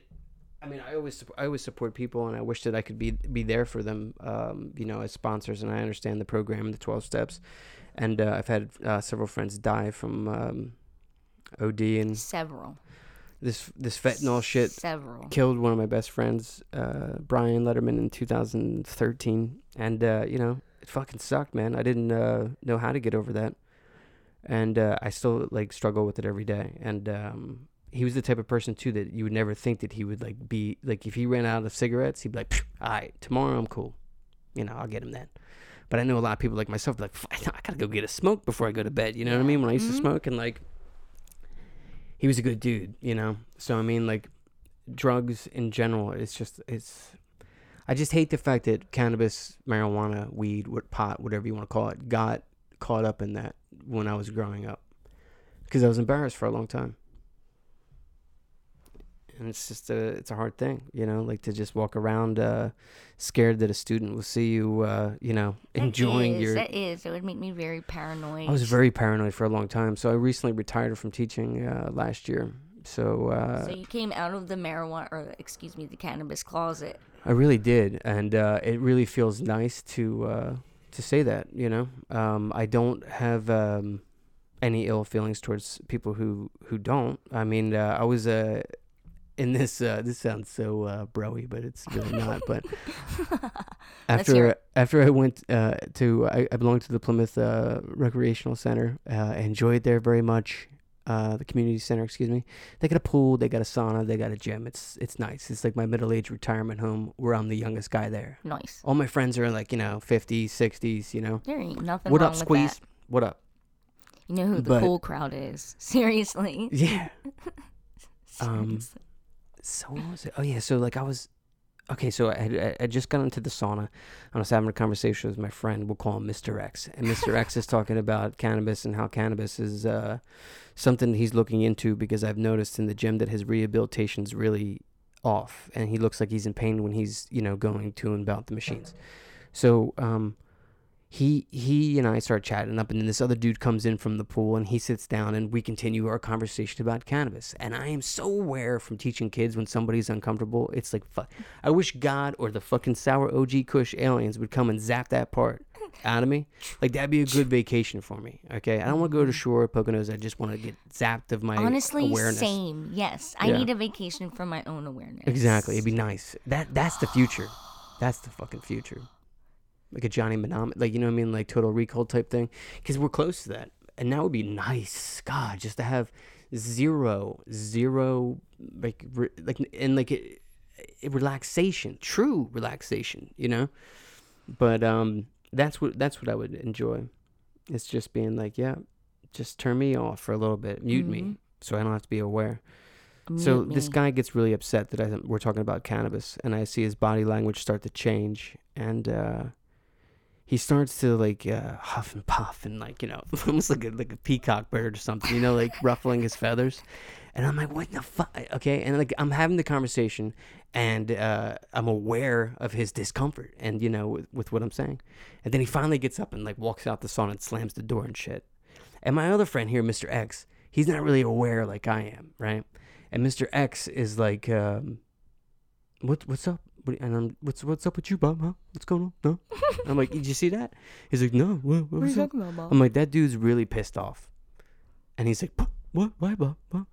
And uh, I recently saw I saw the guy like you know two three other times after that, and he gives me these eyes, like you know Brandon Lee in The Crow when he's standing amongst them at the criminal table, you know, you know, like staring down, you know. I'm like, here he is, and his wife is his wife goes there, and they have two kids. I'm sorry, bro, I I, I don't even know your name, but I'm sorry I made you feel uncomfortable with my cannabis talk. No, no, he needs to simmer in his own stuff. Do you know? I, I know, I know, but you know, I mean, that's just the thing too. Is it's like, it, it- what I'm saying, like about how it was like, you know, criminalized for a hundred years there. You know, for a hundred years they were just like, look, this is the worst shit you could ever get for yourself. You're gonna poison, you know. And it was all propaganda. It Hmm? was propaganda. I know. And it- Why? Because they didn't want, you know, the black men dancing with the Mhm. white women, and that's what Yeah. it boils down to, and and stuff like that. They just didn't. It was. I think I saw that same documentary. Did you watch yes, that one on I just watched Yeah. it. It got me all pumped, and I What's was the like, name of that yes, documentary for everybody out um, there? Grass is greener. Yeah, it's so cool. And you know what? The thing that's awesome is like, and it was a rabbit hole after that. I was Yeah. just looking up so much. Yeah, me too. Made so me like so angry. I, uh, yeah, it made me really angry too. Like how they changed the name from cannabis to marijuana, and then like trying to like pin it on like certain people of ethnic culture. And still today, with our current president, they're still fucking with the same people. It's just a Mm-hmm. fucking mess, dude. You know that like something so like you know a kid can see uh, a Coors Light T-shirt on a dad, and you know not think anything of it. But if he saw, you know, um, you know, sour diesel like nugget brand, you know, whatever, you know what I'm saying? Like Marijuana leaf, yeah, something exactly. on there. Oh my god, you remember marijuana? Like you're a little bit younger than me, but you have to remember when like marijuana T-shirts were really popular in the mid '90s. Do you remember, that the shit? mash? Yes. The mash T-shirt that Yes. had the like little cannabis leaf. Yes, I remember that shit. Mm. I remember going down the Jersey Shore and looking up at the boardwalk and be like, "Look, In oh my god, is that is that weed up there?" Yes. That was the first place that I ever saw a little bit of uh, pop culture acknowledging the cannabis. I saw uh, Cypress Hill, I think in Mm-hmm. Yeah, Cypress Hill. They were. Uh, they were I'm a big fan of B. Mm-hmm. Podcast. Have you watch that? I haven't. I haven't. So it's called uh, um, Hotboxing. Or no, that's that's Hotboxing with Mike Tyson and uh, Mike damn Tyson. Smoke Boxing. I think it's called with B Real. Smoke boxing. I do. I like. I like Hotboxing with Mike Tyson. It's great. You know about his products, right? Hmm? You know about what Mike's doing? Iron Mike oh, Tyson. is he? Did he make a cannabis brand? Yeah, he's he's one of the If many I was famous, that's what I would do. oh my god! I but, would. I would. but he's doing something a little bit more cool than the the rest, and like say Houseplant, which we can talk about. Um, Oh yeah, I. Tyson Tyson's brand, right? He's got sativa, he's got indica, he's got everything. It's really fancy, nice boxes. But the cool thing is, is if you go to TysonRanch.com, he's starting the very first marijuana resort, nice. and uh, I think I'm gonna go. I'm gonna go with my dad. dad, uh, we've talked about this before. You you loved Mike Tyson. I shouldn't have been watching him fights when I was seven years old, but let's go see Mike. Okay, I'm down with that. Um, but yeah, he uh, he talks a lot about how ca- we all know what Mike Tyson did. You know, he he was a, a fantastic boxer, was undisputed, got knocked out by Buster Douglas, He had some personal issues. went to jail because he beat up a bunch of people, of all males, females, everybody. Went Had anger in, in complete anger problems. But now, when you watch him, he talks about cannabis. He talks about how this shit smoke, this this shit calmed him down, made him into a different person, and he seems different. He seems like he he is able to like he was doing saying how like you know cocaine and alcohol just messed him up so bad, and he had this evil Not to side to mention him. getting hit. You know what I mean? Oh, yeah, Just being a boxer in general Oh, is, my is dangerous work, and then you put chemicals on top of it. But Oh, I'm sure God, that yeah. using cannabis has helped like regain a lot of that. yeah. You know, neurological function. I can't imagine. So yeah, he's starting Tyson Ranch, and it looks awesome. They got like lions, tigers, and bears in natural like habitat settings. You know, it's, it looks awesome. Okay. Um, is he gonna have the tiger like in the? I guess I, he doesn't seem that way. What does that though. mean? Check it, check it out though uh, when you get a chance. Everybody that's listening, and you too, Sarah. But uh, TysonRanch.com. Tyson Ranch. Uh, last week on the uh, the Bobcast episode 190 was Houseplant from Philadelphia. He's a Mr. They- Smith from the band, and uh, Seth Rogen's He's angry. company. this, yeah. correct? last week we didn't get a chance to talk about it, but it's a strange thing that that happened because like he was coming on my show, and then one day I opened up Instagram and here's Seth Rogen with these like yeah yeah his commercials were great though, but it was like he seems to be very um he he- he's confident in his product. It seems you know. He likes ashtrays. Uh, Do you follow him on Instagram? I don't. he he makes his own ashtrays, and I guess now that's the trend for celebrities to you know, because California is like a different world. Have you been in Los Angeles? I haven't. Oh my God, it literally is like going to ha- like I, if I could afford it, I would have lived there forever. But I was just a young kid, and uh, I went back a few times after that, you know, to see friends and stuff like that. And everybody out there is just so relaxed. I remember like being there in traffic and.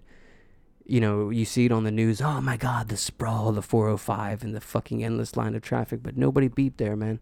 Nobody beeped. 'Cause Oh, at every goddamn- like heaven because with every red is light, like Everybody's stoned. yeah, Look, the, the heli- horn is a safety feature. back. Hear it? It's back. Uh, They're not coming for so This, me. this is the second. No, not for us here in the, the lounge, but uh, this is the second time in two months that they have interrupted our broadcast, and I want you to know out there, we're aware. um. Oh yeah, celebrities with the the herbs. Yeah, B reels though. I really do like B reels because B real he's got his own product as well, but he's he's an OG. He's OG weed. You know what I mean? He is the beginning of pop culture's reintroduction, if you will, Mm-hmm. into like marijuana and stuff like that and cannabis. And he stayed loyal to that. They all did. Like Mhm. Saber, they stayed loyal to that, and you know, Yeah, they really did. Um, I did go to Jamaica. I went to uh, Bob Marley's uh, tomb and uh, smoked a joint with uh, two nice ladies from the UK. Nice. It was a very nice experience. I also played Bob's guitar. I think I played Stir It Up, and that was nice. People were really nice there. They asked my name. I was like, I'm Bob. They're like, Nah, man. Yeah, I'm Bob. Bob. I brought them frisbees. I brought them comic books, and I exchanged them for cannabis, and it was lovely. I I spoke with them. You know, a lot of times at these resorts, like the gentlemen, you know, at the beach, they'd be like one of the solicits, you know, like you, like with like their products and stuff. And some people say that they could be pushy, but to me, uh, they were friends of mine. I went out there and tried to hire them. Okay. At the time, I was selling retail products, and I was like, "You guys are the best I've ever seen. You should come back with me."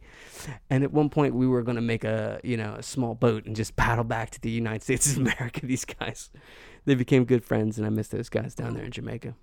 But um, yeah, there's destination spots for um for cannabis. It's weird. I also remember being a kid thinking like Amsterdam was like the lost The toy. coolest. Yeah, like, like, thinking like this is impossible. Uh, I'll Pulp get there Fiction, one day. John Travolta. I think that's the first time I, I think knew about it. It was when Pulp Fiction came out. But you know, I always wanted to go to Amsterdam, but it wasn't until later that I wanted to go for cannabis reasons. I always wanted to go to Amsterdam because I always followed, not to be morbid, but like I always followed Anne Frank. You know what I mean? And like the museum is there, and yeah, I forget which city it's in, but I always I taught that before to kids. It's a tough thing. It's It real tough, thing. thing. We're, we're humanity. If we all were able to, you know, find a way to just be good people. It's like why can't we just put that in the water? You know what I mean? I know. We put fluoride in it. Instead, Why like, can't we put something that makes people is nice? so shameful. You know what I mean? Every And- aspect of our history comes from violence, and it's just sick. It's really sick. Keep, uh, you know, it just keeps going. It keeps ge- inherited into, you know what I mean? Mm-hmm. The children of people who I don't know. It's I mean, It's if you could use time travel to ingest happiness into all the, you know, terrible fucking things that are happening. You know, I mean, the, the thing that fucking bothered the shit out of me yesterday was what, what happened in Colorado with this kid. You know, he, he Oh. protected yeah. um, a bunch of uh, students, uh, lost his life. You know, the kid was about to graduate from high school. And, um, it just fucking sucks, man. It sucks because it's like I used to be there in these schools teaching, you know, yeah, and and babies shouldn't have to make those kind of decisions. Do you know what Mm. I mean? They just shouldn't. kids, yeah, they should ex- exactly. It's just what the fuck. That's not fair. I mean, I know life's not Mhm. fair, but that's fucked up. It's just so. It's so. Uh, since 1999, you know, in Columbine, and this actually I think happened seven miles from Columbine High School. You know, we, this this continued trend of school violence, and the whole time, like, okay, so when Columbine happened, I remember thinking as a kid, oh, this this is just a, like a you know, once in a lifetime. This is a Pearl Harbor. This will never happen again. Can you imagine if like fucking Pearl Harbor kept happening over and over again? They'd stop that shit. So just stop this fucking school violence. The thing that I was talking to my wife about But tonight. how now? Do you know what I I- mean? How I now? have- I I feel have like the ideas. beast is already like. I think it's out, yeah. And the only way to like, you know, um, trap a beast is put him in a cage. But if you put him into a room with somebody who's qualified to talk to these kids, look, I, I taught um, everything from first grade. I actually, I pre-K through 12. I've been through it all in a different substitute, you know, level of education. So I'm aware of all the different levels of like kids' behavior. And there is this one point, and maybe that's kind of why I bring up the whole thing with like, you know, uh, being having childhood last for 22 years is because maybe if it did, people would have a better understanding of each other because something's taken from them so fucking quickly. Yeah. And then the first sign of trouble sends them on this fucking dark path and there's nowhere to go. And you know what? I'm going to be honest.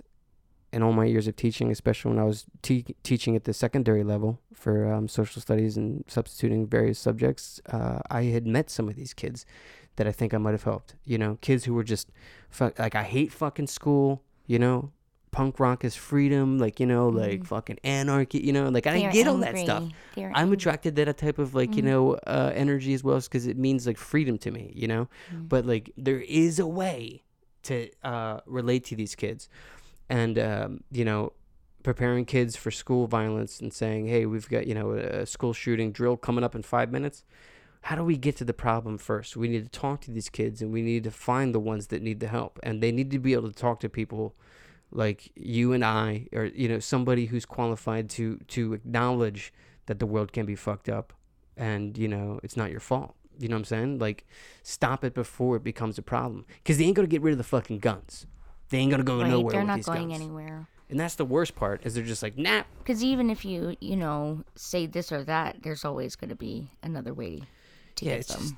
just it bothers me, you know. And there's like no way. And then like my son's three, and now he's gonna go through the fucking school system, you know. hmm And I see, I start going in a little bit deeper, and this is where I go a little Yeah, conspiracy No, you theory. Is that like I don't like we don't judge here. more of these things happen because it gets so much attention, right?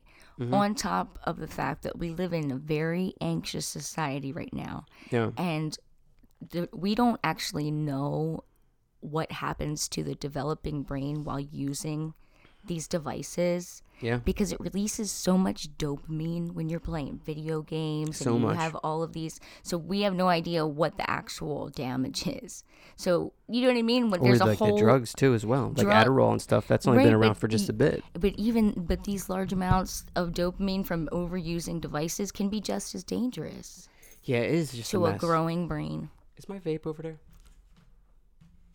You see my vape? oh the little standy uppy one Just stand, John. Know oh, you know what? I probably put it in my. But yeah, it's just a mess, you know, that that happens. But uh, I, I just, I think it'd be great if there was a way for kids to find some sort of message where they could y- relate to somebody to stop the problem before it begins. You know what I'm saying? Thank you. And uh, you know, I'd volunteer for that job. I don't want to teach. I just want to help. You know what I mean? Like I don't want to inst- you know, like I also think that teaching is ne- teaching needs to change in general because now you can just look shit up. You know? There's a certain point where a kid, if he's qualified, surpasses your knowledge as a teacher because of fucking Google, Bing, Yahoo, any other goddamn thing that they can get. that you can't necessarily trust either Yeah, and like that's what they're building their um, th- they're they're building like their gist of like who they are by you know uh, these stereotypes, and it's just like Christ, and I just see so much of it, and I'm just like ugh, you know, I, I you know I I didn't feel like I was uh you know. 100% correct in high school. Yeah, I felt different. I was in the era of post Cobain suicide. yes I felt about you know many dark things. You know um, that the the dark path. I don't necessarily like you know a lot of people in the news like they'll interview people and they'll be like, well, he just seemed like a normal kid, and I do believe that you can get some sort of like like almost like if you get sick or something like that, you can have some sort of I don't know like mini stroke, something that turns you into this pure force of evil, or maybe you just wake up and fucking get out of bed wrong some people like we are like such such precious you know uh, joe rogan has this like uh, saying he thinks that we are all just bacteria growing inside the earth and stuff. And i love that you know that we are all like all these like you know um species like evolving and stuff like that. But at the same time i'd have to believe that we're all connected into some sort of like when people ask me like what my religion is i never really tell them because it's too hard to fucking explain. But if you could close your eyes and then see through every person in the whole fucking world and what they're going through, that'd be my religion. You know, and it'd be great. Everybody would be like, okay, there's no need for violence. I'm not going to shoot this kid. You know, I'm not going to go into this school. And like, why are they doing it? Like, is it just because that's what they think they need to do? That's the end to this now? Is like go into a public school or a private school or, uh, you know, an office and shoot everybody up? It, it, like, what's going through their minds to like, oh, well, that's what I've got to do next, you know? Like how they get there. they don't have appropriate outlets, right? You know what I mean? For no, expressing their yes. emotion, whether it's a positive emotion or, or a. Mm-hmm. negative emotion or whatever. So it's almost like how do you teach children appropriate outlets and how to identify, you know what I mean? The fact that they're feeling a certain way. well, everybody grows up kind of differently. You know what I mean? Like they're all like you know everyone learns differently. You don't learn the same way I do. My son doesn't learn the same way as me. Vice versa. You know, different people. It would be wild though if you could straight come across somebody be like, wait a minute. You think exactly the same thing as me? I guess that would be clairvoyance, which would be awesome. But you know, I'd buy that app. But Christ. exhausting. Clairvoyant sounds how much would that app cost? Like you get that app in your body, you're like, boom, clairvoyant now. how much? Like eighty nine dollars a minute? Like I don't know. It'd be great. Yeah, but if you cancel your subscription, is it gonna like keep going? Do you know what I mean? They're gonna keep charging your card and it'll never turn off. Nah, I'm You'd not be, even you'd be going broke there. in the course of like one evening no, because you would want to know everything in the room. Mm-mm. I that there's a danger to that. There yeah, an but you know, technology danger. will go that way. By the time we get to the year 3000, they say that life extension will be possible. People will be living to be like 125, 150. We're 150. gonna eat each other. That's what's gonna happen. We're we're human you think we're race heading towards cannibalism? Oh, when we something. oh yeah, Just when we extreme chaos. Yeah, Oh god, it's gonna suck so bad, man. it is. It's gonna suck. You know, and It's I, a, I've I I've- almost feel kinda like I felt need that to teach my child like survival. Do you know what I mean? Oh Just my in God, case. yes. Do you know what I You mean? know, like I was this saying is that how to you my make a wife. fire. This is fire safety. I said to my wife, actually tonight at dinner, I was like, "Yo, when he gets to be in grade school, I'm gonna buy him a Kevlar school bag." this is our bug out. And yeah, like she, you know, I bug, I like, I bug, but I also bug because you know I had, uh, you know, I worked in these places, and I do know for a fact that yeah, these places are not hundred percent safe at all times of the day. There's always this one moment or there's one second, and that's all it takes. You know what I mean? And like we have to get to the middle of the problem. So I mean, like, I don't know. You know, sending sending kids to a, like an alternative school. I I knew some friends that went and it worked for them, but I don't know. I just wish that you know everybody could feel like I do right now. you know, heal the world. you know, and that would be make it a great. I'd be I'd be happy about that. You know, but unfortunately, it's not that way. But I do feel a little bit more uh, optimistic though with the use of uh, my medications. You know, Mhm. I don't drink much anymore. I just come up with great ideas at podcasts. I'm a dad. I don't You know. drink much anymore. Is that a song? yes. I don't know. I just made it up. I like that. I don't drink no more cigarettes and whiskey. Take it away from me. Across the street, I see the janitor cleaning the floor. I really do. I see him out there. You know. So uh, your next gig, hold on, don't tell me because I got it right here. Oh. It's May 31st. You're playing at Wild Wings. Where's Wild Wings at? Wild Wings. I believe it's in Barrington, New Jersey. Just over the That- bridge. that's from that's where you're from, right, Jersey? No, I'm. Well, I grew up in South Jersey. I live in Elkins Park. Yeah, Chel- Cheltenham. I've only driven through Elkins Park because I'm coming from somewhere, but it's always looked lovely. You know, Old York Road. there's trees. Yes. You remember trees? I, They're getting rid of all these trees by my house. I You know, see them all the time. I know trees. I got There's one a Frank Lloyd Wright temple out there, Yeah. right on the road. It's a beautiful piece of, you know. You know what? Forget it. I was gonna rap, but now we're gonna talk about something else. Okay. I like the fact that you're into uh, going to like abandoned places. Okay. Oh yeah. the rush that you get. You know how we're talking about dopamine? Mhm. That feeling you get when you go into a spot that you're not supposed to be in, or you know, you know that abandoned feeling, like oh my god, I'm here in this this place. I love that stuff, and I've done that my whole life.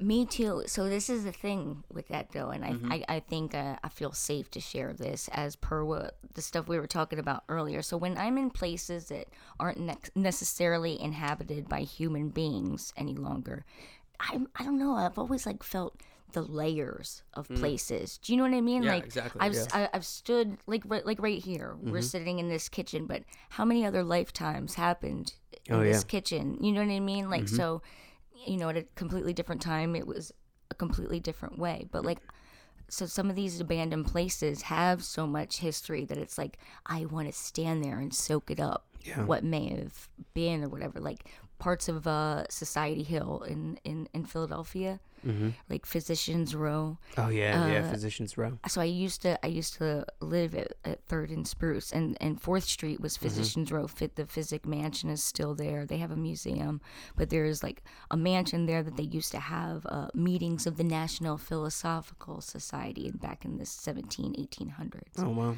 And um, you know, my favorite flower was named in that courtyard. And Oh, like, that's cool. really just What's your favorite flower? wisteria. Oh, And it yeah. was it was named after Isn't that the name of uh, Dr. Caspar Wistar. Wasn't uh, uh, uh Wisteria Lane? Isn't that uh from? I'm sure.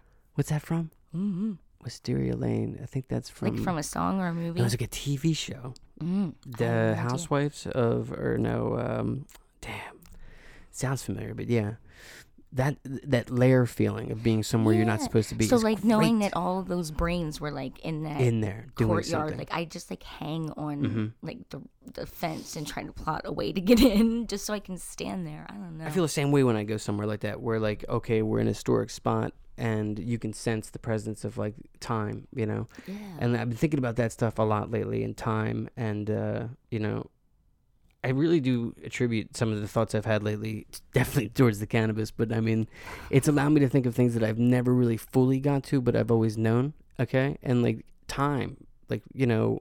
When you have deja vu, you know everyone thinks back to the black cat in the mat- Matrix and like, ah, he's, he's crazy, he's got deja vu. No, deja vu. Think about this, okay? The universe, when it was created, it was just it just got shot out. You know what I mean? And recently, now in the scientific news community, and if I had an assistant here, he'd probably bring up the the article, but I don't. Still hiring.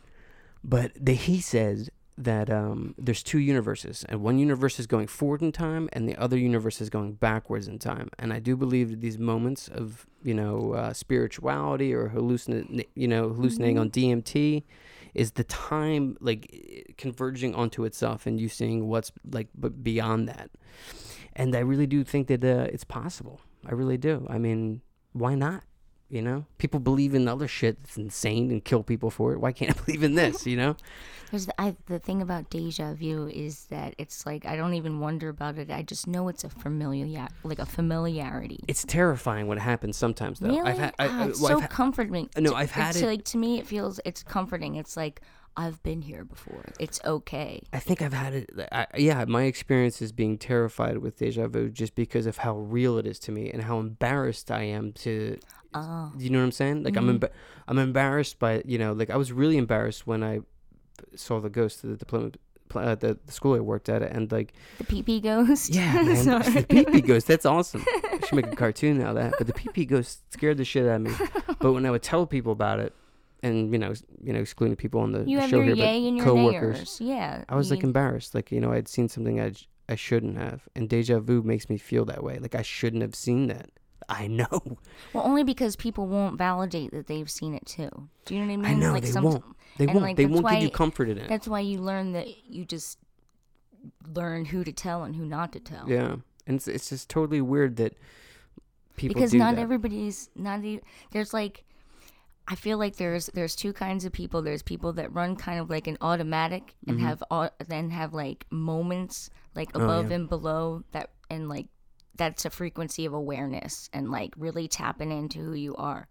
yeah, and then totally. there's this other kind of person that rides on those can just ride all the frequencies. yeah. Do you know what I'm saying? I know. I know exactly what you're so saying. So it's yeah. like if you're dealing with people that don't know how to navigate the higher like more efficient frequencies of this world like don't you don't you think because you understand Yeah. and are aware of many things you can see and feel subtleties Without so doubt. like i feel like um you know how a chem a, like a chemical reaction happens like when you add an acid and a base it like Mm-hmm. changes color or whatever it's almost like when your energy's around one of those stuck entities it's like it's visible to you because like your chemical makeup reacts Mm. Yeah. with it if you want to get scientific i always want to prove it like Yeah, I do too. I really want to. I want to prove that it exists, and I want people to What know. was It scares the shit out of me. what was that I don't even know. But yeah, I I'm so constantly aware of it sometimes that it's scary. I mean, like I was even aware of it when I was a kid.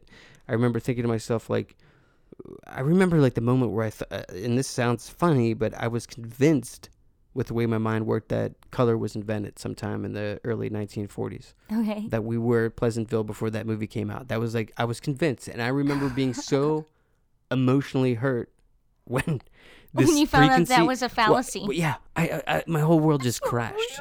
And then they made the movie, and then I was even more like reluctant to tell this story.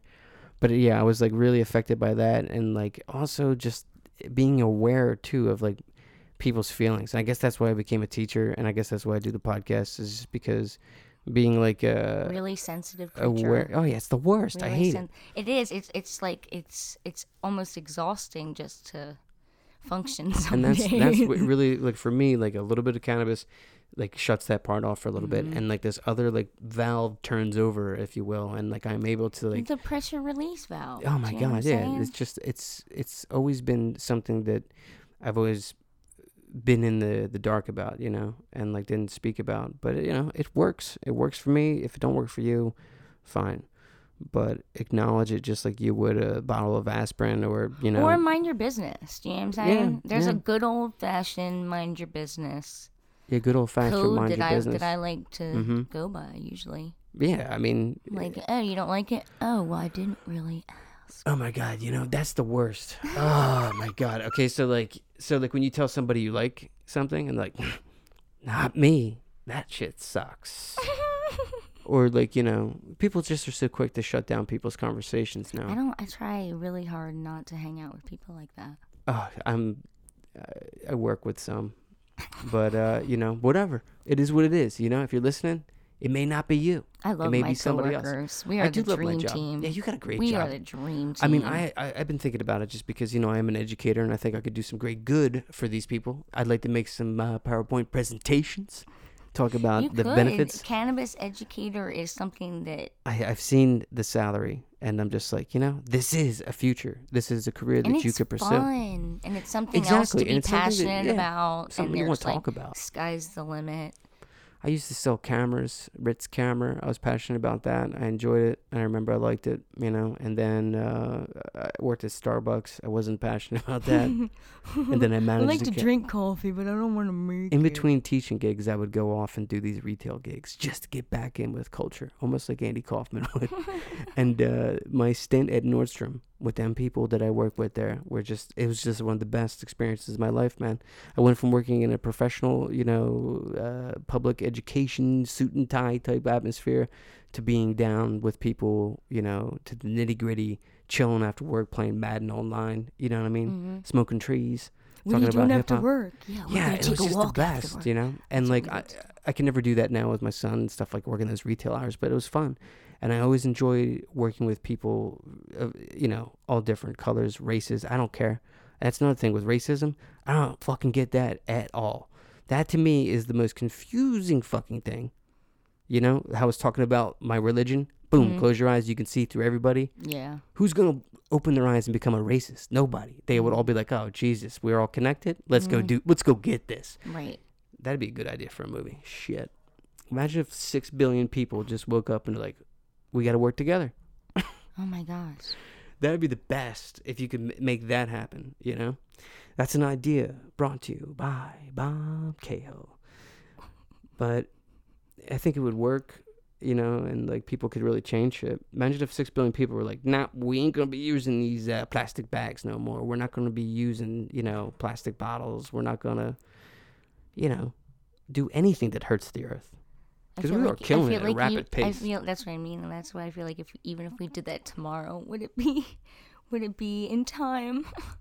I know, right? You do? Did you ever have that? Fe- like it's too late. I, I distinctly had the feeling when I was a kid. I was like, I'm gonna be around for the apocalypse. It's coming.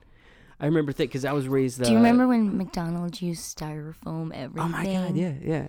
And you'd see that shit in the streets. Like it's people a ga- just it's a gas now. People believed in like the mid '80s for real, for real. into a gas. Oh yeah. It, it, it's it's so frightening, like what we did to the planet in the mid '80s. We were, Mm. it, I remember trash everywhere, just all over the streets, littered. Them Whopper, you know, like remember the the styrofoam long containers. Like Jesus Christ, we were just you know people smoking in malls. That was the end of civil. That was the end of the Oh. cowboy era. See, everybody Yeah. thought the cowboys ended in the 1880s, 1890s. Oh Nope. no. I think it ended with Ronald Reagan. That's when it all went down. They were like, "Nope, no more smoking, no Mm-hmm. more doing this, no more. Do- you're gonna die. Your your heart, oh, everything's wrong. You're in trouble. Go to the doctors. Oh shit. That's when it all went down. That's when the Marlboro Man died. That's when the Camel died. Oh my god. You know. That's when America. What was it that we smoked? Blueberry. The headband with what? A blueberry headband and sour blueberry. I've been talking a lot tonight, and this is a great, great little hybrid for me. And um, I'm really stoked that you came It by was here. a long ass joint too. I go big or go home. Oh yeah. Okay. Do you do you uh, participate in raw uh, herbal papers? Do you wh- do you the do the you know raw the uh Oh, what's the- sometimes. what's the guy's I name? always I use whatever's gifted to me. Honestly, oh, I use cool. them up. What's the guy's name on Instagram that uh I think his name's Zach the guy that owns the company Raw. Do you know about this guy's story? Mm-mm. So like he started this company. I feel like I should I'm not know, gonna look up I his don't. name. He's got enough money. I'm not gonna say his name. Yeah, you don't look even- it up. You probably know who he is with the raw papers. You know, you see everybody I'm you know, sure. smoking them cones. But this dude, he started the company with five hundred dollars, and he took a risk with a, I, th- I believe, a factory somewhere in Mexico, and they took that five hundred dollars and turned it into the empire it is today. Damn, dude.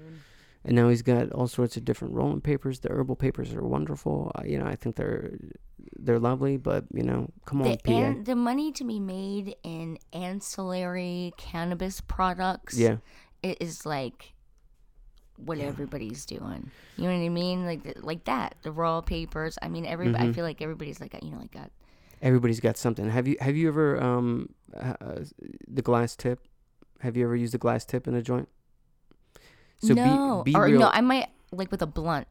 You've done it with a blunt. You've Mm-hmm. had it with the glass tip. Yeah. So I think that uh, B-Real. Yeah. Every podcast, he had Joe Rogan on there, by the way, and he got Joe Rogan high as hell.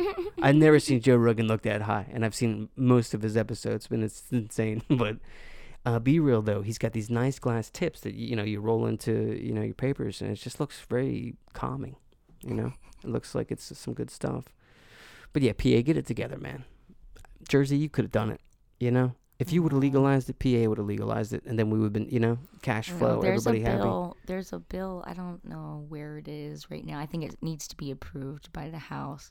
But you know, there's a legalization bill. I don't think it's going to be No, I- how long do you think it's going to be? appropriately, in my opinion. But it's mm. got some good stuff in there. Things like decriminalization and Yeah, home grow.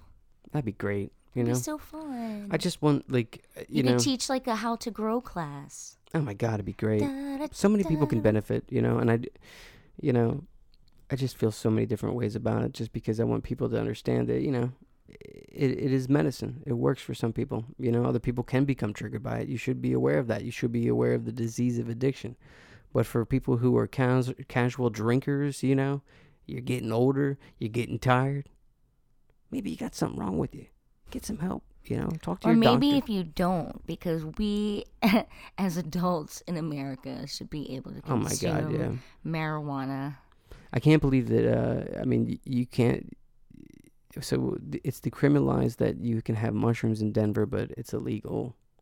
to Like, like so you get- distribute them or yeah, it's illegal to distribute. I forget the law. I read it right before we started the podcast tonight, but I just thought that was wild because I never thought I'd see something like that in the news. You know, it's wild. You know, so I guess my 40s is going to be just insane because literally what's happening right now for my midlife crisis, I don't know about everybody else, is that all the shit I did in the 90s is now coming into fruition. Got all my Marvel comics coming into the. I mean, we just had Endgame. You know, you got medical marijuana. You got higher consciousness. You got all this different types of stuff going on. It's a good time to be alive. It's also scary as hell, but you know you gotta love one another. There's always, you know, the light with the dark. There's always. Oh my God. Yin and yang. It's the oldest story in the book. It is. You know what I'm saying, Marty? It's just the light and the dark. It's just just what happens. Did you watch True Detective? I did, yeah. Yeah, I love that uh, show. It had some uh, some good uh, you know points, I guess, as to what like spirituality is all you know all about. And the depth of human filth. I know, right? How far does it go? And does it, goes get better? deeper than I care to delve, but I'm aware. My grandmom's 97 years old, and she gives me sage advice, right? I was, I was like, Grandma, you're living a full life. I really hope that I get to live as long as you. She's like, Nah, Bobby, not at all. You want to check out around 80. oh, bless And her I was like, heart. I I was like, Why, Grandma? Why you, why you want me to go at 80? And she was like, That's the age. and you know, I, thought mean- I thought it was cute, you know, because I guess I don't want to, you know, I don't want to live forever. I just want to see. I, you don't want to get like bored waiting to die. Does that sound I don't know. I mean, like maybe like here's the thing too, because we were talking about that time thing. You know, maybe okay. So like, what if we live in a time, ladies and gentlemen, where it does become known in our lifetime, and I think they made a film on Netflix about this, that the afterlife does exist. We are aware that there's consequences after life. What would that do for us as a society? I mean, like we, we couldn't do the six million dollar, you know, snap thing I was talking about. Everybody wakes up and does right, but that'd be something. You know what I mean? That's why I don't know. I I have one thing in mind every day when I'm living my life. I just want to do the right thing for the right reason. Do you know, what know. I'm saying? Like Yeah. the next right Mhm. thing for the next right reason. You know, not in it for anything, but just because it's the right thing to do. It's true altruism. And that's I Yeah. just want I that's what I want to live and be, and I want to surround myself with people that are like that. But not everybody's like that. I'm cool with that because Yeah. I'm kind of good at minding my own business when yeah, I know you, I you did say that. I suck at it, man. I suck at minding my own I had to teach myself I'm still trying to how learn. to do that. I had still, uh, you know, the, the sick thing is like, yeah, I'm, I am 39 years old, but there is this one part of me that never really did age, and it like, it's like this little, it's like the middle part of my brain, baby. It's this one part that screams out all the time. No, don't stand for that. You know, like, cause I, I have such But a I hard feel like time. you need to listen to that, like, because I they're do. My problem is like watching people get, um, uh, like I've I've gotten fired from jobs for standing up for somebody who's being abused by a customer because of their ethnicity. You know, what I mean, their like his Mexican you don't heritage. like the justice. Yeah, so like I, I total superhero complex, I guess Messiah complex. Hence being a teacher, now retired. Watch out, I'm on the prowl. Maybe I'll just sound doing this for some contract messiah work. I, it, that's awesome, yo. Contract Messiah. That's a great idea for a comic book. See what's happening here? Who this cannabis me? is taking Who shape. This is the last uh, for the last hour and a half. I think that we have covered um, so many great topics that they may be writing books about it in the years to come. I really appreciate you coming in the lounge. Thanks for inviting me. Uh, I look forward to seeing you guys play live. Uh, definitely check out Grrl Friday. There'll be a link here in the podcast. Check out her music. My name's Bob, and this has been another episode of Bobcast. All right.